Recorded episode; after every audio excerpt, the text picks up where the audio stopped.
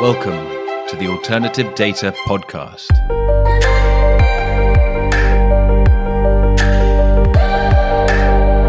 In this episode, I'm joined by Gregory Ugwi, who is the co founder and CEO of Thinknum, one of the more established players in the alternative data world. Thinknum is a web scraper, and it serves as a conduit for investors and corporates who are interested in exploring all the information that you can find about a company on the internet. This includes data like job postings, employee and customer reviews, and pricing information, amongst a wealth of other possibilities. One housekeeping point during the conversation, I make the mistake of referring to Thinknum's media arm as business2business.com, when in fact it should actually be businessofbusiness.com. I began by asking Greg how he had managed to work his way from one of the less affluent districts in Lagos to Princeton and then Goldman Sachs. Sure, Mark. Definitely. Thank you for having me. I'm glad to be here. So I'll start like when I was a kid. I, as I said, I grew up in Lagos in one of in the slums in Lagos, so called like Gowon Estate. So it was a pretty tough neighborhood. And then when I was like ten years old, I, I was good at taking tests, so I got a scholarship to go to a really rich boarding school in the capital. And so for vacation during the summer, I go back home to the slums, and then basically during the school year, nine months out of the year, I hang out with like the richest kids in Nigeria, and they are, some of them are pretty rich. So you spent I spent a lot of time thinking how do people create wealth? Because like my parents, they worked hard, they they had, they had a good education, but they just really struggled to make money. And a lot of people I grew up with, very similar. It's just very hard to make money. And a lot of kids I went to school with, their parents, it just seemed easy for them to just create wealth. And then when I went to college, I went to Princeton, it was like more of the same, right? So eventually I sort of came to the conclusion is how a society allocates resources. It really affects how millions of people can make money. If you think of like New York, Tokyo, London, where you have active capital markets, you have an idea or you want to develop a building. If it's a good idea, someone with money can give you money and then you get get them a return and in turn you build wealth. And if you keep doing that, like you can really you know create wealth for millions of people. Think of China as they've moved more towards a capitalist state in the last 20 years. They've pulled hundreds of millions of people out of poverty. South Korea, they did the same thing in the 60s. So, in other words, I, I became really fascinated by that. And then after college, I went to work at Goldman, as you said. And Lloyd Blankfein, he, he had a saying. He said, "We are doing God's work." And like he got crushed in the media because this was like around 2008, the housing crisis. But I really believe that. I took that to, I really in my soul believe that. Like, you know, capital markets, entrepreneurship, it creates a lot of wealth for a lot of people. Were you so? Were you so? This this story kind of began in Nigeria. Were you were you thinking of um, you know how to improve the ultimately how to improve the situation back there, or was it was it just you were attracted to um, economic wealth because you just saw that it it brought goodness in a way in, in a broad way? Sure. So my ultimate goal is like I have like a dream where I'm like sitting in a room and like in an accelerator program and I'm funding like a hundred startups. And that is that is what I'm ultimately going for. In order to do that though, like you kind of have to at least in my coming from where I'm coming from, you have to have a win, a significant win. But that is my dream to fund a hundred start, successful startups. So you probably have to fund more than a hundred. But if you if I have a hundred successful startups, then I can die a happy man in Nigeria. Interesting. Yeah, yeah, yeah, wonderful. Um, there's a uh, there's a nice there's a there's a similar story. Martin Wolf, who's I'm sure you know is the great uh, Financial Times commentator, uh, talks about the reason he got into economics was because he saw what happened. I think his parents or or maybe he fled the fled the Nazis, and he saw um, World War II as as basically a product of of when economics went wrong. So again, he uh, economics as you say, it does have a have a negative reputation in some in some circles and, and banking, but um, a lot of people see it as a as a as a force for good and a, and a force for for positives. Um, so you got to Princeton, um, and you came out of Princeton, and and and um, what, what did you study at Princeton? I studied math. Fantastic. Um, and so then you came out of there and, and went to uh, and went to join Lloyd Lloyd Blankfein at, at, Goldman. So I, I just I just I disrupted you as you were saying. Sure. So as, you said, I studied math, and I, I, so I'll also give some background. I was a strat at Goldman. So I, you're working with sales and traders, but you're not actually you're not actually taking risk. Actually, someone wrote a book called like he wrote a book about his experience at Goldman, and he called like strats. He called us like fluffers in the porn industry. And anyway, that created a huge uproar. But anyway, we don't take risks. You build models for traders, and you help them make better decisions. And I sort of one thing we realized that you know what I needed was data from the web. I wanted to know how home price is doing in Florida in real time so we can make better decisions or should you invest in this mortgage or that subprime bond or this option on bond. But nobody was giving us that data. Like Bloomberg and Reuters, they'll give you market data, but we really wanted data from the web because economic activity is going online. People are buying homes online, but no one's giving us that data. And my co-founder, who I actually met at college as well, he was in a hedge fund and he ran into a similar problem.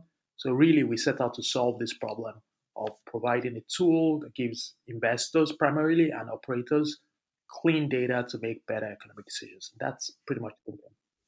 So, what year is this that we're talking about, and what did the what did that the alternative data market in this space look like at that point? So this was so we started in 2014, and at that point, at that point, it wasn't really an industry. It was very much like you know very like sort of few startups doing there, there wasn't really the term well defined for instance there wouldn't have been like an alternative data podcast or there wouldn't have been events that people go to industry events there was no industry and we were sort of just started so you really when we were like when i give like demos to at that point i used to give demos to like my friends from work like it just it was just bizarre and crazy like like even at Goldman, I got oh, yelled at for like scraping for, for like building scrapers. So it seemed very much like, what is this thing? Is it is it legal? Like, why is this so weird? Like, so it was it was just weird. And what did your initial product to look like? Did it look very different to what it looks like today? So I'll say the, the thing is it was more complicated so we like at least you know i was primarily responsible for product and i made it a lot more complicated than it needed to be so the, the things we have now we did have that then but we had a lot other things that nobody cared about so we really focused on like the spreadsheet aspect of it so our view of our mission of what we're saying at that time for the first 12 months we believe that people will be doing analysis on our platform and you know, it's the web, you have cloud computing, blah, blah, blah. And nobody cared about that. They were just using one button to pull in data. And they just did not want 99% of our features, they just wanted the data. So we threw everything out once we realized that, and we just focused on giving clean data. It's a good moment just to just to lay out exactly what it is that that Thinknum does. What is the product right now? So we crawl the web for any data that reflects economic activity we organize it into data models so it can be queried, and we provide that to our users in an interface on an API.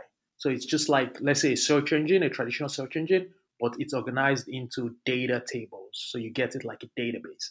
And you can, as a user, you can query it, you can filter, you can group by, you can create charts, you can get alerts, or you can just get access to the API. But it's not the I imagine it's not the entire internet. It would be the it would be the corporate internet. It would be all the companies in the internet. It wouldn't be all the you know all the stories that have been written by by you know aspiring authors. It's it's it's it's more focused than that, wouldn't it be?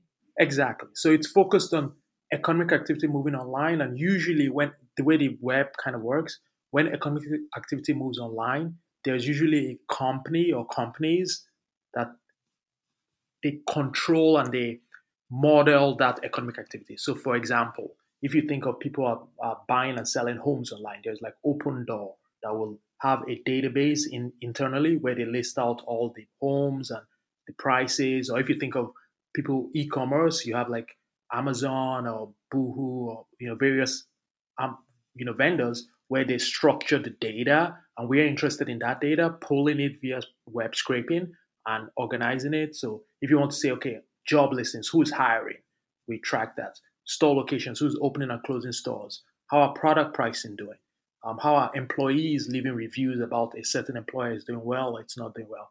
We collect all of that data and we structure it into data models. It just seems to make sense to me that perhaps the web scraping has remained the same, but would it be the case that over the last um, four years or, or five years, the uh, the sorting, the structuring, the the the querying uh, process would that have become more complex, or has that remained the same as well?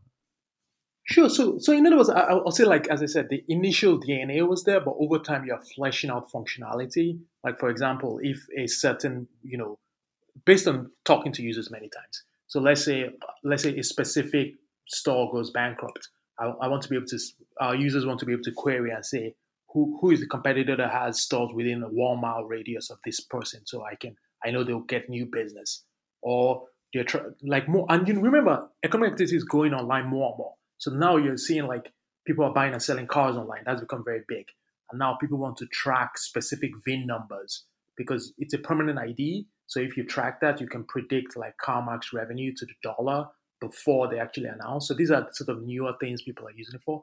So I'll say a couple of things. One is more and more companies are doing economic activity online. And um, two, investors are becoming smarter and more clever about finding these things and sort of telling us to add them. And finally, we are sort of doing a lot of research and R&D to make it easier and easier to actually use and get insights from the data. Okay. So at this moment, uh, anybody who wants to know about a company for whatever reason can come onto come onto Thinknum's web, website and search for all sorts of things that uh, the that are happening within the company as you mentioned, things like uh, job listings, whether they're hiring, whether they're firing, uh, the locations of their stores, um, basically anything, and prices, which I think is very important for you. Anything which is available online on their website, you have. Um, you also have uh, a history of it as well. How far back do you go in uh, now in terms of your data? So most of the data sets go back at least to 2015. Some of them go back to 2014, but most of them go back to sort of 2015. Can you give some examples of the types of users who use your data and for what? Sure. So when we first started, for like I'll say for when we first started getting traction, so for the first year it was nobody. Then the year after that it was hedge funds, long short equity hedge funds primarily, and they use it to sort of faster signals to get information. They move fast, like fast money. And then we then banks started using it. So eight of the top ten banks they use it in sell side research, and you know, after that, like sort of slower money people started using it, like asset managers. A lot of them they use it to they have already made an investment decision, but they want to make sure, like you know, if employees are saying terrible things on, let's say, on Glassdoor and Indeed, they you really need to know for like risk management purposes.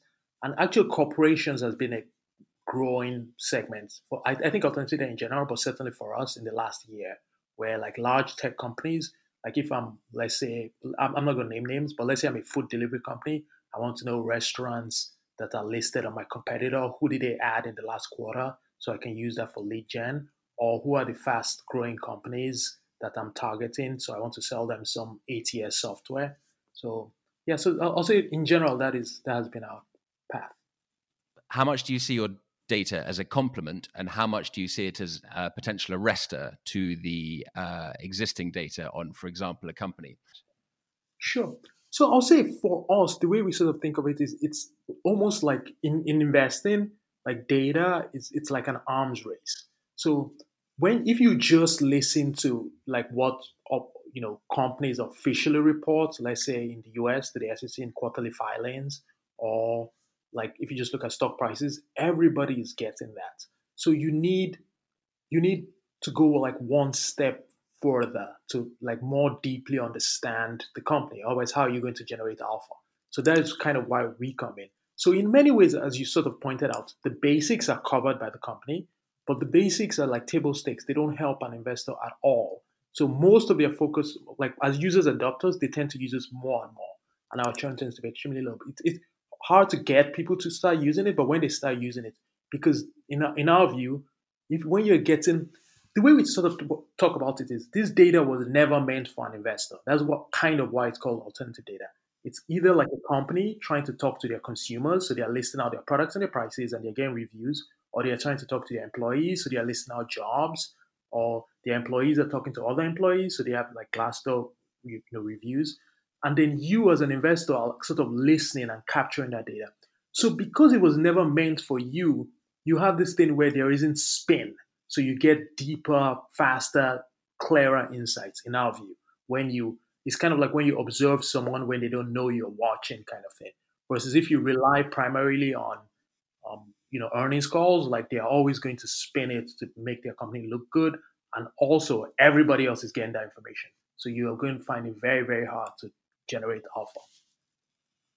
I saw a example in the news where um, a journalist, an enterprising journalist, had uh, worked out that Apple was moving into the search engine business, um, and the way they'd done it was by seeing the Apple uh, job adverts had started searching, looking for someone who was who was good at search. Could a company use your data to to make that kind of come to that kind of conclusion, or or is it very much more quant like quantity based rather than quality in that way? Sure. So, so, so to be perfectly honest, I we, we have like for marketing, we have like a media arm, and they actually wrote about Apple search engine using job listings. So that is something like we have like three full time writers, and we're growing that team. It's called like businessofbusiness.com, where they use our data and other information to create content, so to write stories almost exactly like that. So we do write stories like that all the time. I've seen a few actually um, of I think newspapers have sourced their stories from, as you say, business to business.com. So it's a very nice uh, story generator for for the newspapers. Speaking more on on on anecdotes, there's one I really like, uh, which I think your your business partner has talked about before, um, about WeWork when you were when you were uh, based in WeWork. Can you just tell that one quickly? Sure. And it's kind of like it's a good segue because that is kind of why we hired professional writers. so this was like a disaster that led to that. So we were at WeWork and we crawled WeWork's internal directory and we were able to observe how customers join and when they leave. So we were able to predict their churn. So we wrote up a data driven blog post that talked about how it was not, their churn was very high and their customer acquiring user was very high and it was not the business they were describing. And Adam Neumann gave us like 45 minutes to get out once he saw the article. So he got picked up by various places, but we got kicked out of WeWork. And then we moved into Regus, and eventually we're in our own office now. But that was when we decided, because my co-founder wrote that story, we sort of said maybe we should get like professional like writers to do this. I think it's a I think you're you're you're you're saying it like it was a mistake. I think it's a great story. I think it really shows it shows the the system working. Would you would you do it differently now if you if you had that kind of information on your on your landlord? Do you think?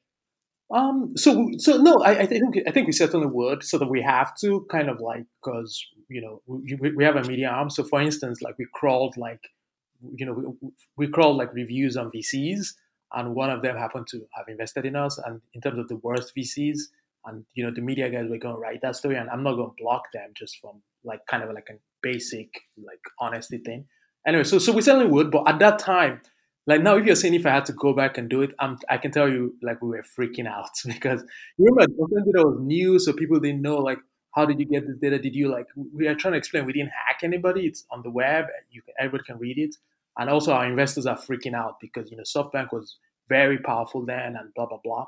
But but still, it was fun. It's part of a startup. Um, yeah, I'm glad we did it. I think I think you sound very unsettling. You sound like the uh, the psychotherapist who is who's you know treating everyone as a client and, and looking under the surface of everyone they meet. It's it's very un, it can be unsettling to me. Maybe that says more about me actually that I find it unsettling. um, anyway, so um, and another example was. Uh, uh, I just I saw it. I think it was it was less of a less famous, but I saw a um, I saw something on Business to Business uh, this this year, which was about Quibi, which was that uh, there was an article saying that the amount of Facebook chatter around Quibi is another. Um, for those who don't know, it's another major failure um, of the of the year. I mean, um, a major negative story where a lot of money was going into it and going behind it, and then it and then it all went wrong. But there was a business business article I saw where, um, yeah, there'd been a, a, lack of Facebook chatter, or it, it had gone up and then it had gone down. So potentially um, the Thinknum data could have could have foreseen what was going to come with Quibi. Exactly. So like yeah, so definitely for like media companies and you know consumer products like you know Facebook data is super powerful. And we track that, and our, our writers like to write about it because people kind of like those stories. So yeah, we, we you could clearly see where it was hyped up and it just fell off a cliff. Yeah. Have you got any other of those? I mean, you just said for media data, Facebook is is very powerful. Obviously, you've got you've got the entire spectrum of companies that you you focus on and also you have various aspects such as you know job listings have you got any other pairs like that so if it's a a big tech company, then this is where we look, or if there's a big, you know, industrials company, then this is this is where we look. Have, uh, any other things that you found out over the years? Sure. So, sort of like for B2B software companies, like employee reviews are very powerful. Like, let's say, like, for instance, Oracle, like, you know, they sell like, they sell databases. And when essentially when they are making money and business is going well, they are going to, their AEs and BDRs are going to be earning commission and they're going to say, like, Larry Ellison's a genius. And when sales slow down and they can't meet their quota, you can actually see the words in the employee reviews and they're like, you know, this Oracle is terrible. We're gonna get they're unhappy, you know, and you can sort of see that in real time from employee reviews. So that's one I would say, and uh, uh you know, so, so I'll say reviews for so employee reviews for B two B software companies. So I'm just I haven't sort of thought of this mapping that way, but um, so obviously like any anything e-commerce, like you're going to be looking at product prices, like you know Lululemon when they are discounting, you know, products, then you know that things are probably not going well there. Um, so obviously, job listings tend to apply across most companies that you, where you don't necessarily get granular data, but at least you get job listing data. Because internally in a, any company, when demand is good, you're going the first thing you're going to say, okay, we need to ramp up and we need to get ready. So we need to invest more, and you do that by hiring people. So when the company starts internally, so you're sort of getting a sense of how management is seeing their outlook for the next, you know, year, for example. So I'll say those are examples I'll give. Do you have a do you have a first port of call if you were to come to a come to a new company which you knew nothing about?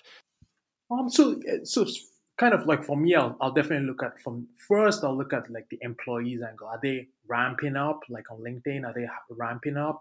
Are they hiring more people? Are they giving? Are the employees giving good reviews? Because just more and more companies are about the people, and also as I said, the planning of if management thinks it's going well, they might they will never tell you, I think it's going terribly, but then they'll stop hiring, you know, and they'll start laying people off before they sort of tell you anything. So that's the first thing. And then the second thing is I'll actually think of, okay, what is the business model of this company? So you start with the questions you have. And that's how we encourage our users to use it. And okay, I know what this company, they sell XYZ widgets. If there are problem, like for instance, let's say uh, this meatless industry. So beyond meat, they, they have an innovative product now, the main thing is, are they going to get distribution? Well, I can track all the stores that are picking them up and I can see how that's happening. So then you should look at stores that are picking them up every day and you can see whether they're getting distribution. Versus, let's say it's like McDonald's, they already have distribution, but now they're creating a new category where they are trying to sell meatless XYZ. Then you need to see how are the user reviews for that. So I think, like like in almost all investing, you should sort of start with a question, understand the business model of the company. I'll give one final example. There's something called like EXP Reality. It's reality.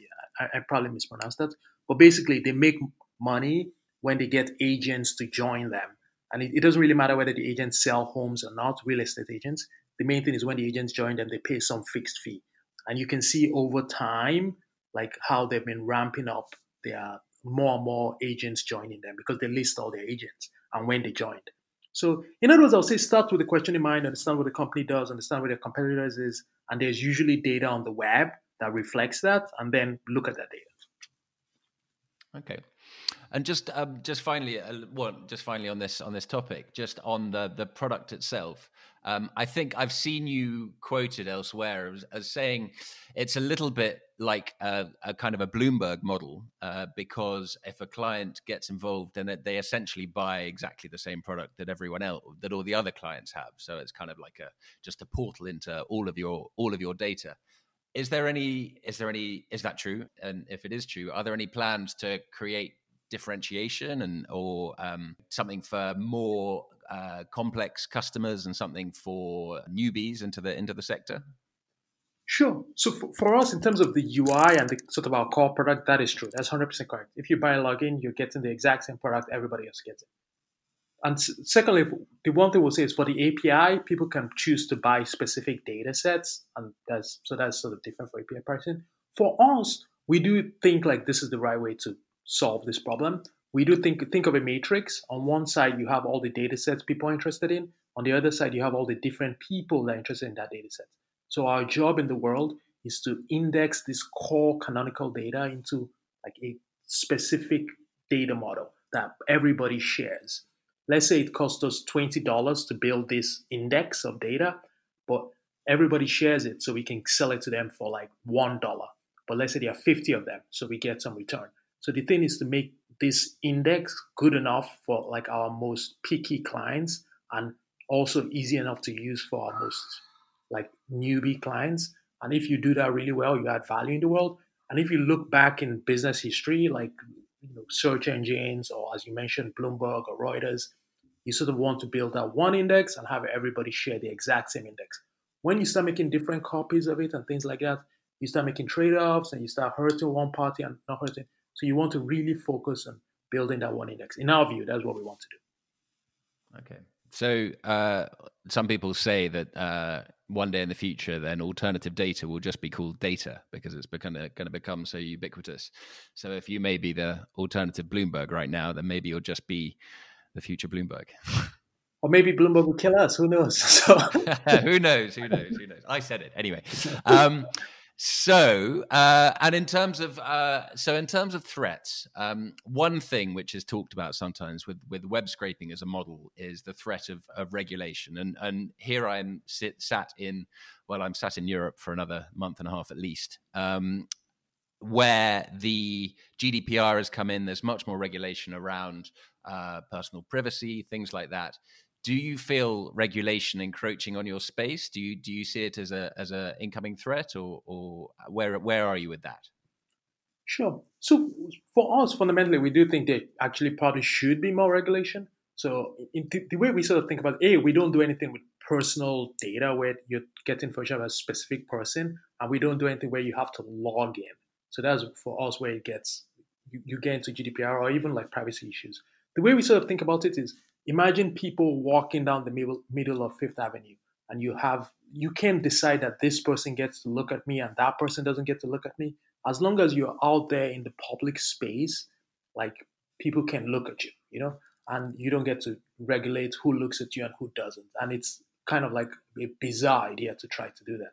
So very much on the internet when you have things on the public web that there is no login required just the nature of computers is they make copies and copies of data that's how it moves. Just when you browse some information, it's going to go through multiple copies of the exact same bits of ones and zeros that are going to be passed on. And we just index and store that data.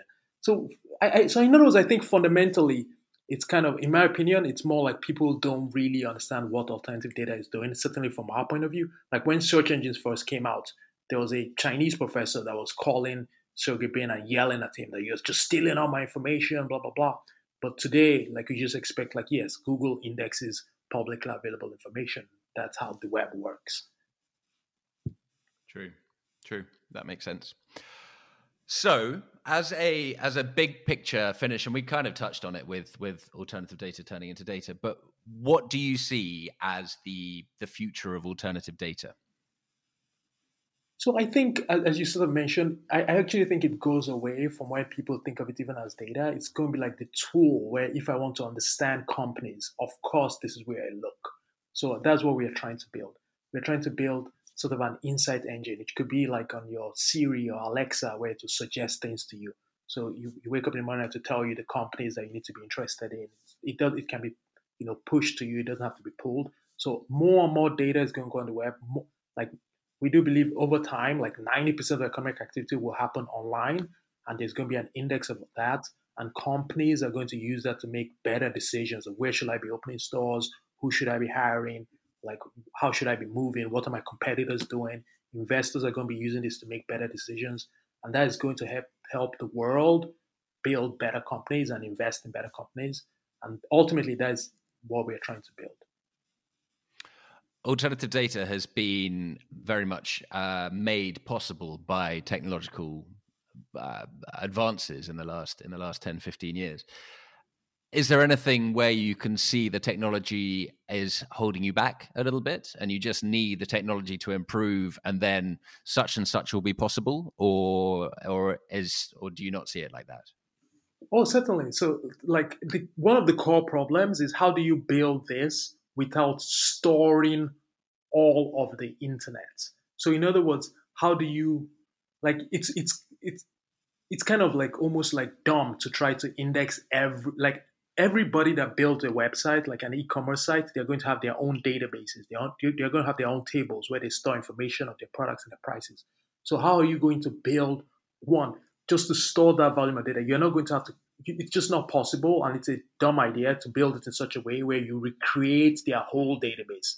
That that doesn't make sense because it's the the size of the web is infinite. So there is we are really running into that problem where you want to store all job listings without storing everybody's ATSs table. So that's one core thing we're sort of working on. And two, the second thing is sort of indexing. How do we create like anybody can name things differently. So I can call it lat length, you call it latitude, longitude. So how do you and so now on the web it's kind of like um, the Tower of Babel where people just a million different things to say the same thing. So how do you create standardized ways of naming things? So those are two things where we do things like size of data. You don't want to recreate the whole web. It's not possible. And, and it will never be possible. So you have to be clever.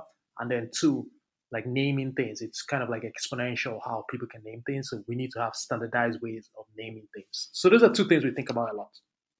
So for for the first one, it sounds like it's almost maybe a computing power question. So perhaps something like quantum computing or, or, something like that as we as we move towards that. And for the second one, it just sounds like a like a just a maturity of the market and a and a, a kind of cleaning. Just more more caretakers are around to, to to agree on measurements, almost like the kind of you know the meter and the kilogram being decided on however many years ago, two hundred years ago. Um, so it's this it's just a kind of the second one sounds just like a maturity of the market thing. Would that be right? Yes, yeah, so I'll say yes. So I'll say that's how I think of it. the first one is sort of like many tech people are working on it, like Snowflake, and it's just a question of is, is it going to be quantum computing or is there are there just more clever ways to organize like data?